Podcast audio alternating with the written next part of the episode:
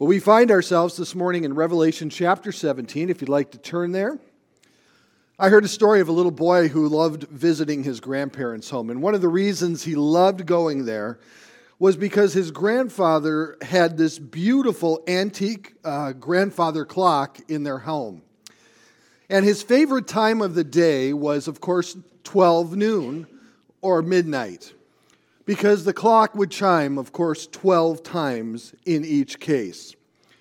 But one afternoon, when he was playing in the living room of his grandparents' home, something happened to malfunction in the clock. And instead of the clock stopping at the 12th strike, it went on to the 13th, 14th, 15th, 16th. The little boy came running into the kitchen to find his grandparents and said, Grandma and Grandpa, I don't know about you, but I'm kind of scared because it's later now than it ever has been before. As we come to Revelation chapter 17, it is later now than it has ever been before. And today we come to one of the most interesting, I think, chapters of the entire book of Revelation, and that's saying a lot.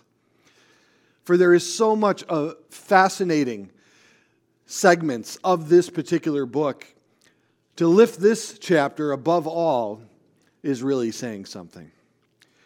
But it also has posed the greatest challenge in its interpretation.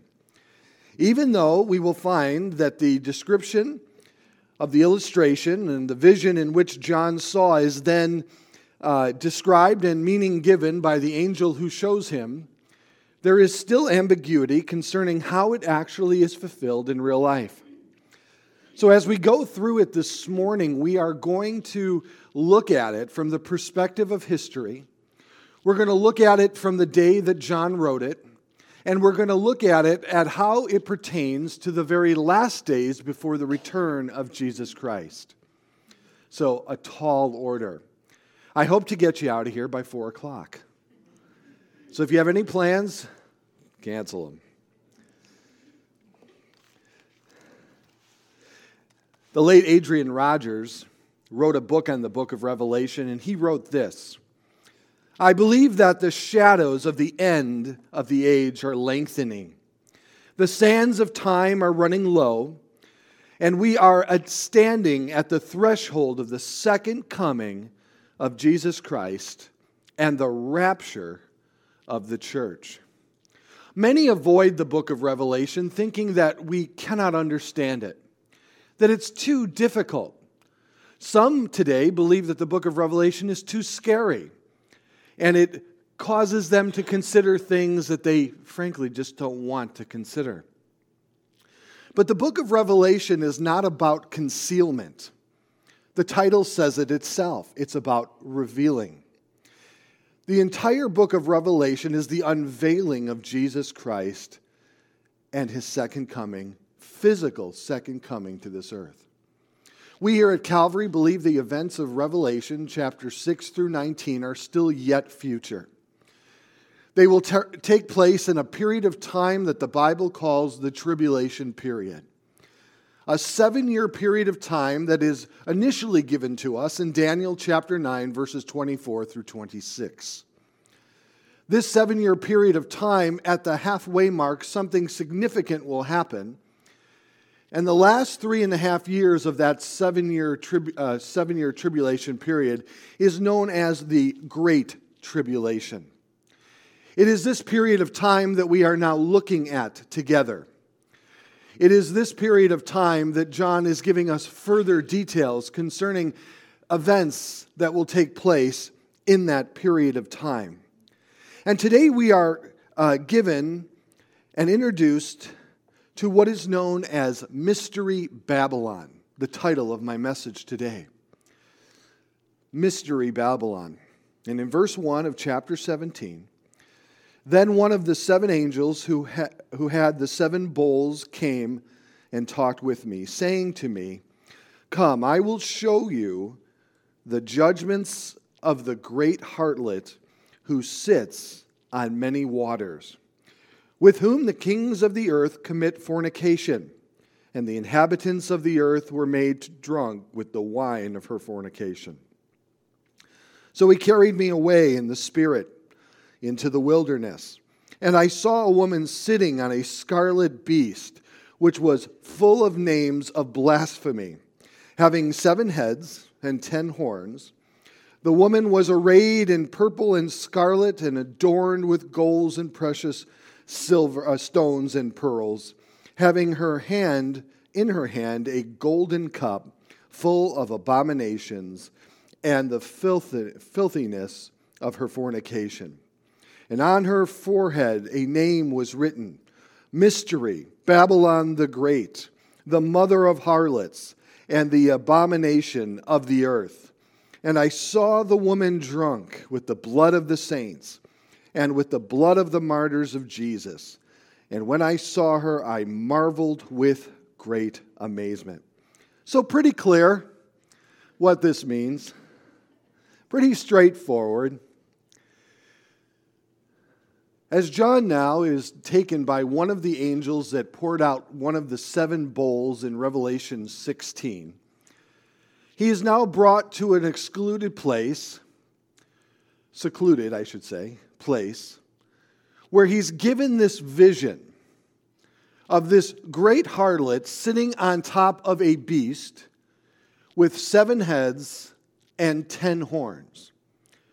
Now, I think that at this point, we can say that much of this uh, imagery has already been defined for us prior to coming to this point. But for clarity, let us continue to see that the purpose of John given this vision is the realization that this harlot sitting on top of this beast is now going to be judged by God Himself. Now, there are many who speculate on the identity of the harlot, the meaning of the seven heads, and also the ten crowns, uh, horns, excuse me, that are mentioned here.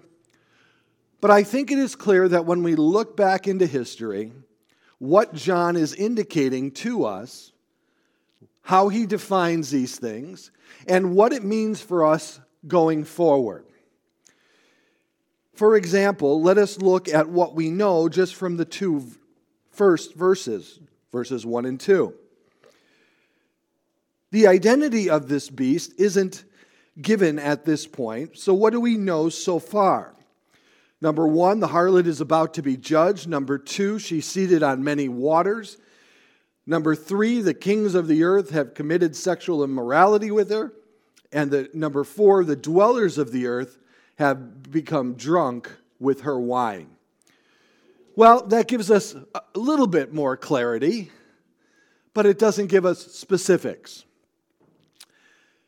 The book of Revelation is often misinterpreted.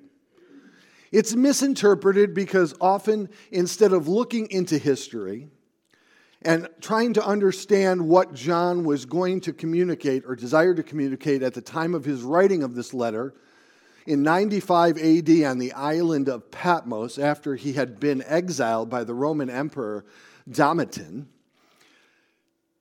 many then begin to speculate what John is writing and come to conclusions that are fascinating and make for good YouTube videos, but are biblically inaccurate. But we see here in verse 6 that he marveled with great amazement, meaning that John initially didn't understand what he was looking at either. He was given this vision, and you can imagine the various artists who have tried to render these, these images. You know, I think of William Blake and some of his famous paintings. Of course, the one of the red dragon itself. But notice that the angel says to him in verse 7 why do you marvel? you know, I'm glad the angels have it all sorted out, right? I, love in the Gospels when Jesus gives a parable, and I just picture all of the disciples after the parable has been given shaking their heads in agreement with one another. Oh, how profound that is, you know. Oh, Jesus, you're just so wise. What did he mean by that? I have no clue, but I'm glad he said it. You know, they were clueless often. they were clueless at what Jesus was referring to in the parables that he gave. John here, this amazement is shock, it is awe, it is confusion. He's contemplating everything that he had just seen, and now the angel tries to make sense of it for him and help him understand why he has been given this vision. I will tell you, the angel says, the mystery of the woman and of the beast that carries her, which has the seven heads and the ten horns. The beast that you saw was and is not, and will ascend out of the bottomless pit and go to perdition. Now, the first time that we are given indication of this beast is back in Revelation chapter 13, where there it symbolizes Satan himself. But here it is described a little differently. The difference is, is that after the event of the midway point of the seven year tribulation period of time, we know that the Antichrist himself will appear to have been killed. He will appear to be mortally wounded, and then he will appear to come back to life again. The Bible tells us it is at that point that the Antichrist is filled with Satan himself.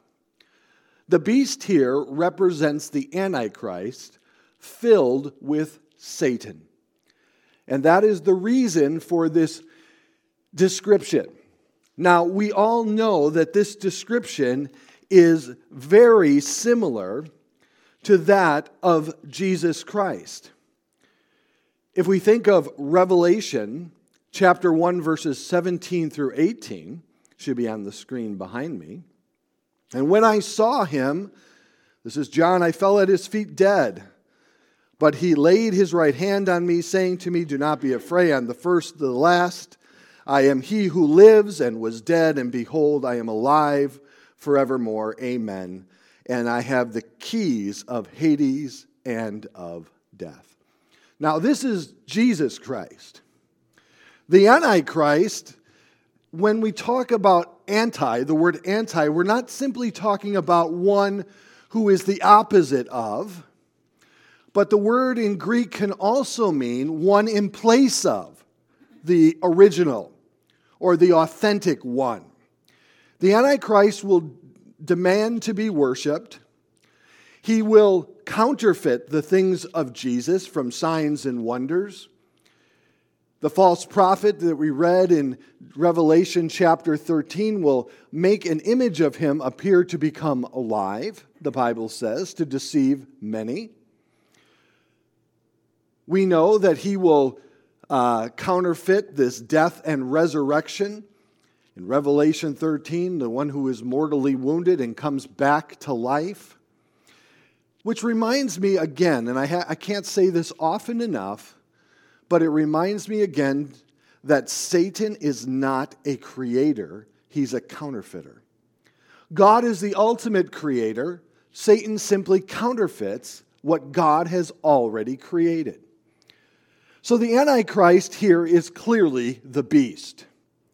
Now, the angel goes on, and notice with me that the description of the Antichrist and will ascend out of the bottomless pit, but unlike Jesus, who lives forever and ever, ultimately will go to perdition, hell. And we know the ending result, the end result for the Antichrist the false prophet and Satan is a banishment to the lake of fire forever and ever.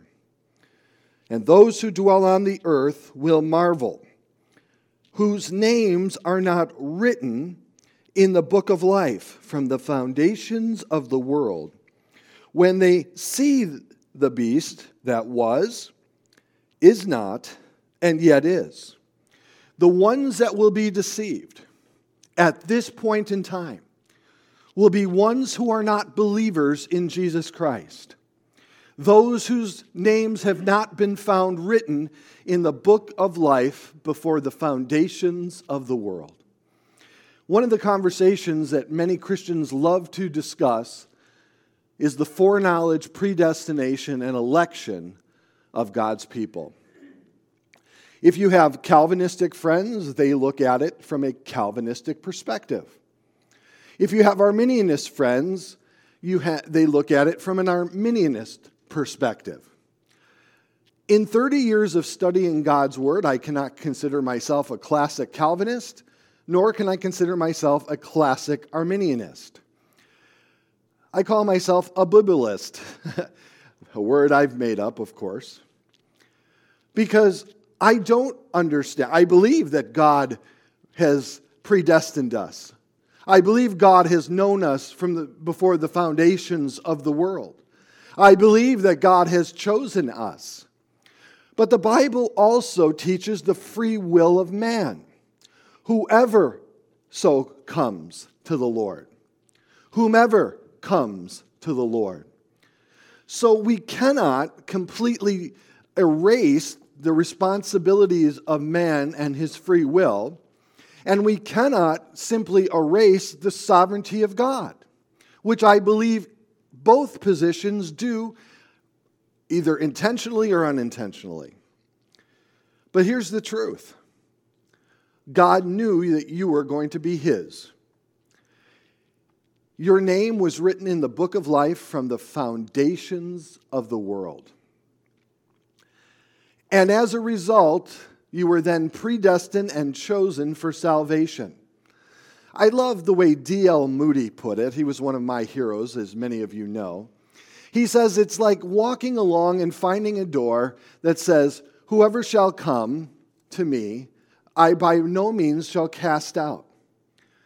And then walking through that door, closing the door, and then on the opposite side of it, see these words chosen from the foundations of the world. He went on to say in that same message, as he closed in prayer, he said, God save the elect and elect some more. But here's the deal God knew us before the foundations of the world. He saved us, He chose us, and He also set for us works for us to do to fulfill the plans and purposes that He has for us. When we come to Ephesians 2 8 and 9, those two verses are often memorized by the youngest of Sunday school children. For by grace you have been saved by faith, and that not of works. We all know those verses. In the Greek, though, verse 10 should be included in those verses. And it states very clearly that he has put us forward, that we are his workmanship to fulfill good works. 8 and 9 tells us how we are saved, and verse 10 tells us why we are saved. So the individuals here are individuals who have rejected Jesus Christ. And they will be enamored with the Antichrist, who is filled with Satan himself, and they shall be deceived. As Jesus told us, you know, wide is the road that leads to destruction, and many shall travel it. But narrow is the way that leads to eternal life, and few will find it. But then the angel continues on. In verse 9, here is the mind which has wisdom. So now he is asking his readers at that time to consider what he is writing. He says here, the seven heads are seven mountains on which the woman sits. Rome is known as the city in seven hills. And I have no doubt that that's exactly what he meant at this point. He was speaking about the current Roman Empire, the city of Rome being the epicenter of that empire. And he, sa- he is stating here that the woman at the, that time resides and is what we would consider located, but I use that term loosely, uh, derives from would be a better way of saying it, the city of Rome. He then goes on to say, There are also seven kings. Five have fallen, one is, and the other has not yet come. Now, it appears that he is speaking of the various Roman emperors that have existed. The one during John's time at this time is the one who exiled him to Patmos, who is Domitian. He's speaking of the five emperors that preceded Domitian, and he's also prophesying the one that'll come after, whose name was Emperor Nerva, N E R V A, who is only emperor for two years. For two years. But it doesn't stop there. Then he says, There are also seven kings, five have fallen, one is, that is Domitian, and the other has not yet come. And when he comes, he must continue for a short time. The beast that was and is not is himself also the eighth. He is now saying that one will follow all of these in the last empire that will control the entire world and the eighth emperor, the one he is speaking of here, is none other than the Antichrist himself. If you go back to the book of Daniel, you'll realize that when Nebuchadnezzar was given the vision of the statue, and the two legs of iron represented the Roman Empire, when you proceeded down to the feet of the, that statue, the toes were 10 toes of iron mixed with clay specifying that at the time of Jesus Christ's arrival, and that, of course, is demonstrated in Daniel's. Uh, in the book of Daniel, by a stone that hits the statue and destroys it all, those 10 nations will be 10 nations that come together in the last days that the Antichrist will rise out of from obscurity, the Bible tells us. He will kill off three of the kings and he then himself will take charge and lead the last confederate of nations, the last empire that the world will ever see prior to the coming of Jesus Christ. That's what John is indicating here. But we still have not yet specified what the harlot herself represents. We're just given some context to look at as we go through these various verses. In verse 12, the ten horns which you saw are ten kings, which have received no kingdom as of yet. They are still yet to come. This is in congruence with the vision of Daniel and also earlier on in the book of Revelation. They will, but they will receive authority for one hour as kings with the beast. These are of one mind, and they will give their power and authority to the beast. This last world empire, led by the Antichrist, ultimately will be led by Satan himself. When we think of this world, we often look at it in the as a globe, of course, which we should. And as we look at it, we see various nations, we see various cities, various kingdoms around the world. But when we look at the world through the lens of the Bible, truly there are only two kingdoms to be discovered. One, of course, is the kingdom of our God, the kingdom of God. The second, of course, is the kingdom of the ruler of this world, who is none other than Satan himself. There are only two kingdoms. During the time of the tribulation period, the Bible is clear that this last empire will be led by the Antichrist, who at this point is filled with Satan himself and will lead the world into an absolute time of catastrophe, of devastation, of deception, calling for the allegiance of all of the citizens of the world by pledging themselves to him in the form of taking a mark on their right hand or on their forehead, and without it they cannot buy and sell. One author once wrote that the table of tyranny is supported by four legs. The first is the leg of politics. The second is the leg of economics. The third is the leg of military.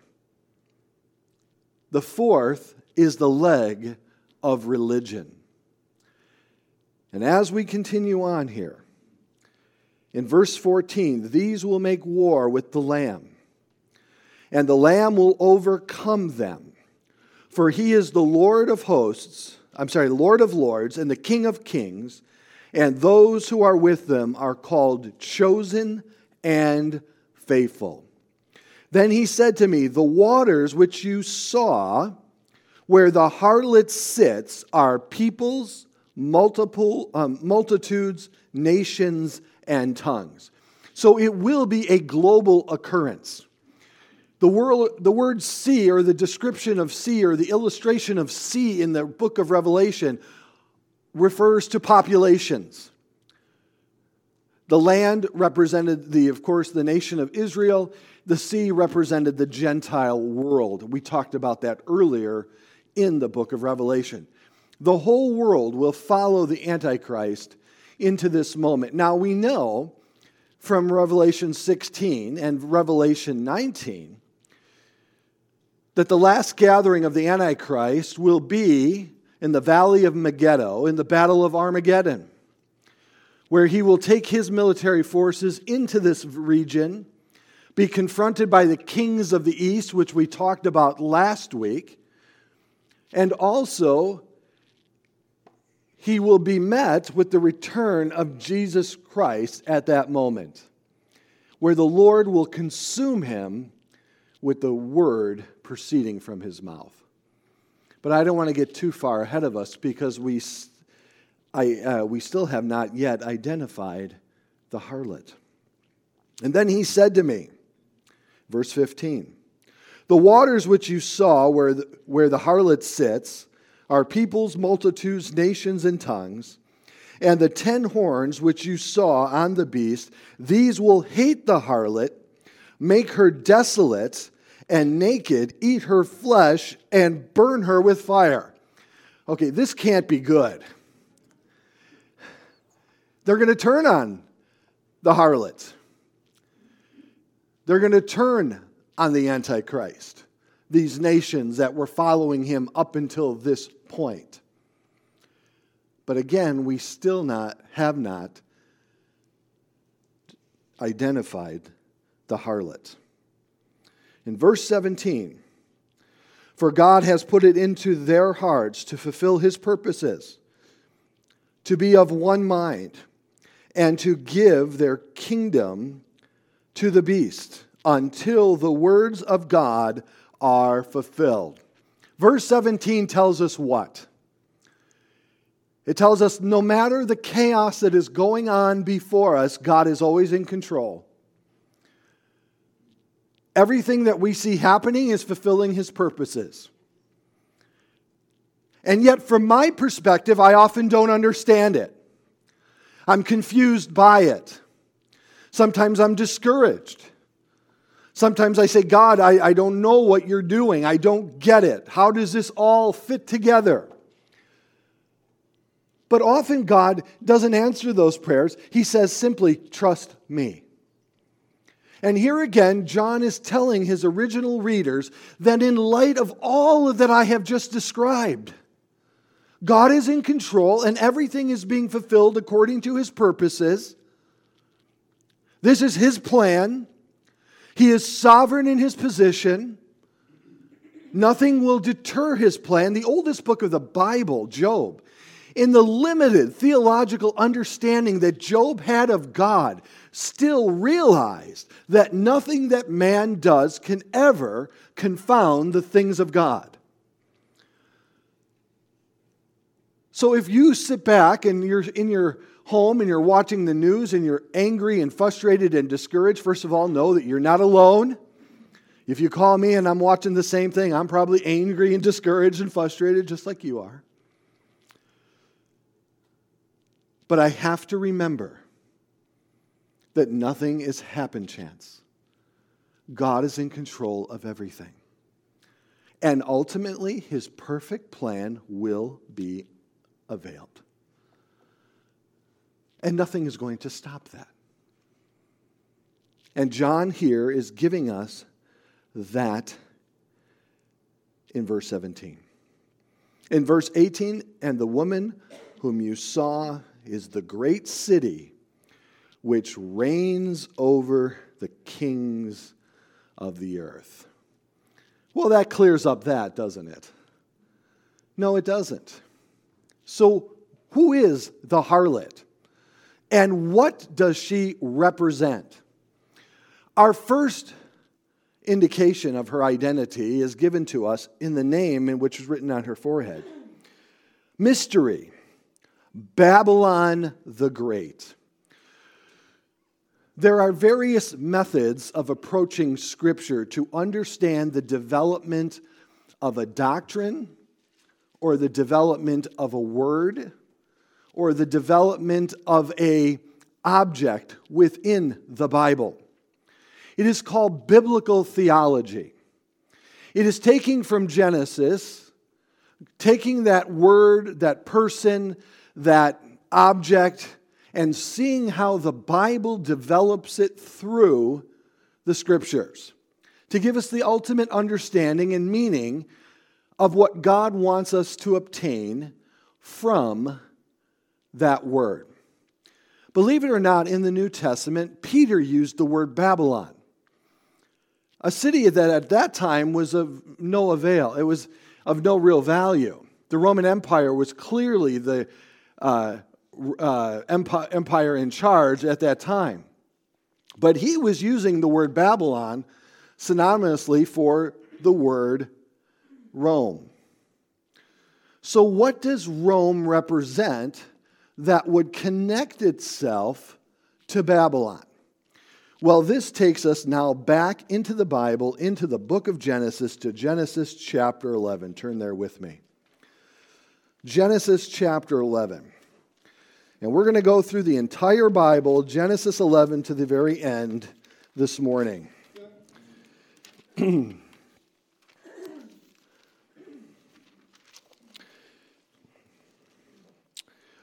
Of course, we come now to the Tower of Babel. And under, we need to understand what this tower represented. If we are going to truly understand why this word is being used in the book of Revelation. Remember when we began this study, I told everyone that the Old Testament is the key to understanding the book of Revelation. It is like a key or a legend on a map. It helps us identify the various words and why they are used in the book by John at the time that he wrote it. Now, Rome is seen as Babylon by Peter. Why is that? What did that represent to the Jewish people? Why was Peter um, viewing Rome as Babylon? Well, it all starts here.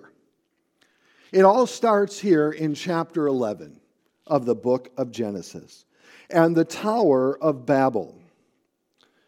Now, the whole earth had one language and one speech. And it came to pass as they journeyed from the east, and they found a plain in the land of Shinar and they dwelt there. And they said to one another, Come, let us make bricks and bake them thoroughly. They had bricks for stone, and they had asphalt for mortar. And they said, Come on, let us build ourselves a city and a tower whose tops is in the heavens. Let us make a name for ourselves, lest we be scattered abroad over the face of the whole earth. God had clearly told this, the, his, the people to scatter and to spread across the whole world. But they chose not to. Demonstration of free will. They chose not to. Instead, they stayed together. And they erected this tower, the Tower of Babel, in the location of Shinar, where the city of Babylon would eventually arise from. And in their endeavor to do so, they are clearly disobeying God. And there are a couple elements of the tower and of their attitude that we need to look at to help us understand what is transpiring back in Revelation 17. First of all, the tower itself was built very high. One archaeologist actually stated that looking at the Hebrew language, the bricks in which they made and the method in which they made them would be equivalent to what's called a bitruderum. It's a strange word. But do you know why this is so important to understand? Bitruderum is a material that is waterproof. Now, why would you make a tower that is waterproof? because you never want to be subjected to the flood of God again. They made it tall, they made it towards heaven because they too wanted to endeavor to reach God. Of course, from the very beginning, Satan told Eve that the moment you eat of the tree of good and evil, you too will be like God.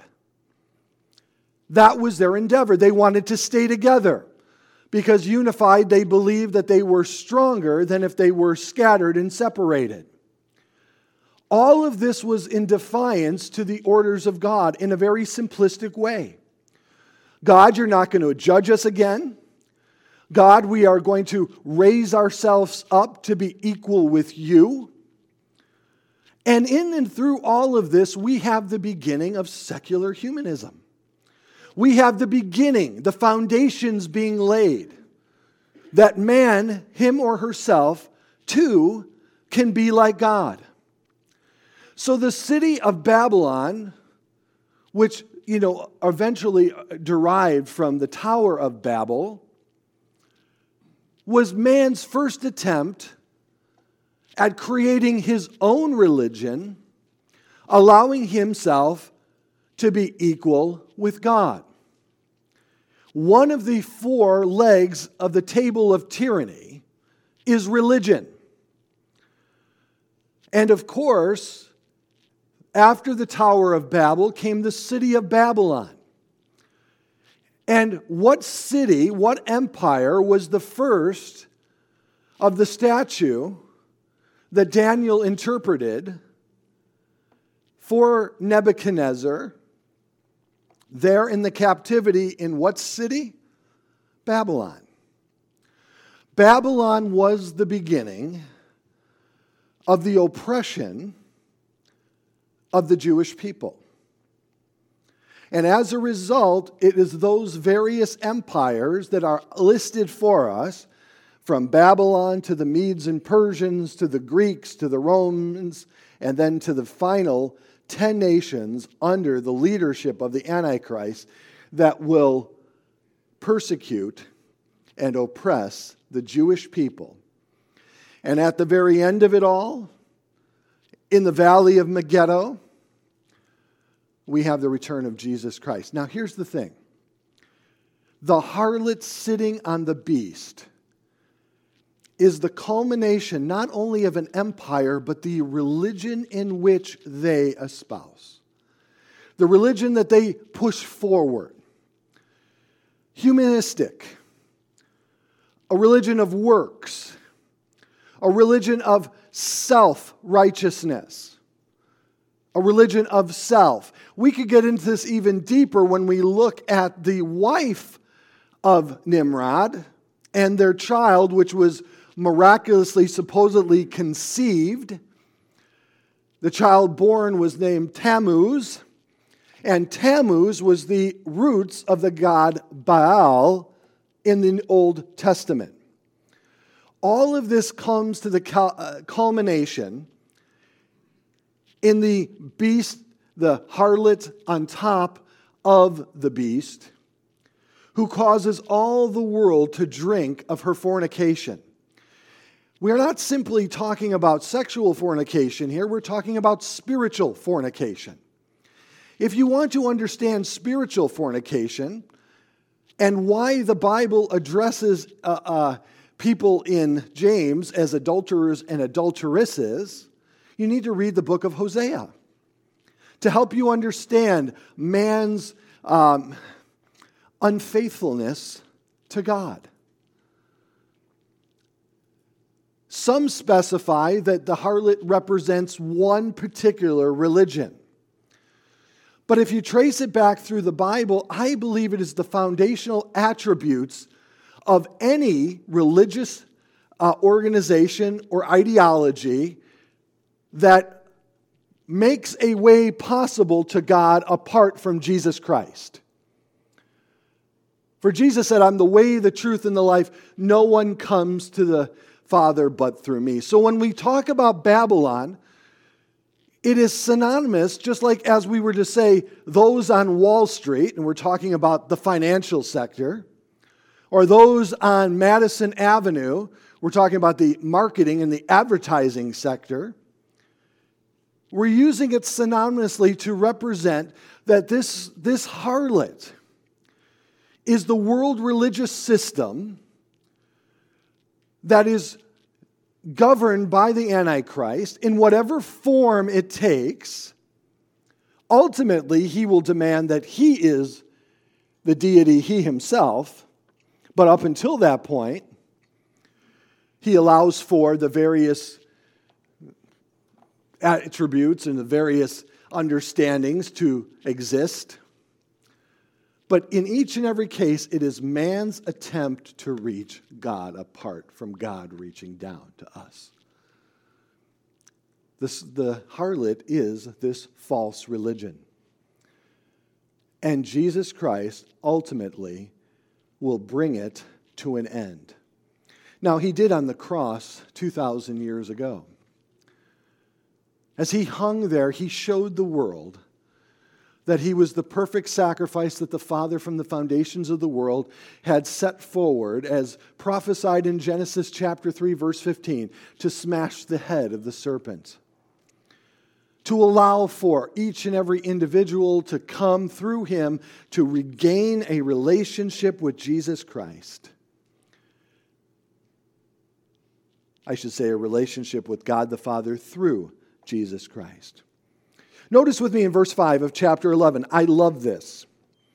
But the Lord came down to, to the city and the tower which the sons of men had built. In the Hebrew, it means that God had to stoop down so low to actually see this little pathetic thing. And think of someone uh, not only stooping over to look at something, but using a magnifying glass to do it. This is your attempt to reach me. Really? Oh, is that so? You think that this is going to prevent me from judging again. You think that this is going to allow you to reign with me as God. And the Lord said, Indeed, the people are one, and they have one language, and this is what they begin to do. Now, nothing that they propose to do will be withheld from them. Come, let us go down and confuse their language, that they may not understand one another's speech. So the Lord scattered them abroad from there over their face of all the earth, and they ceased building the city.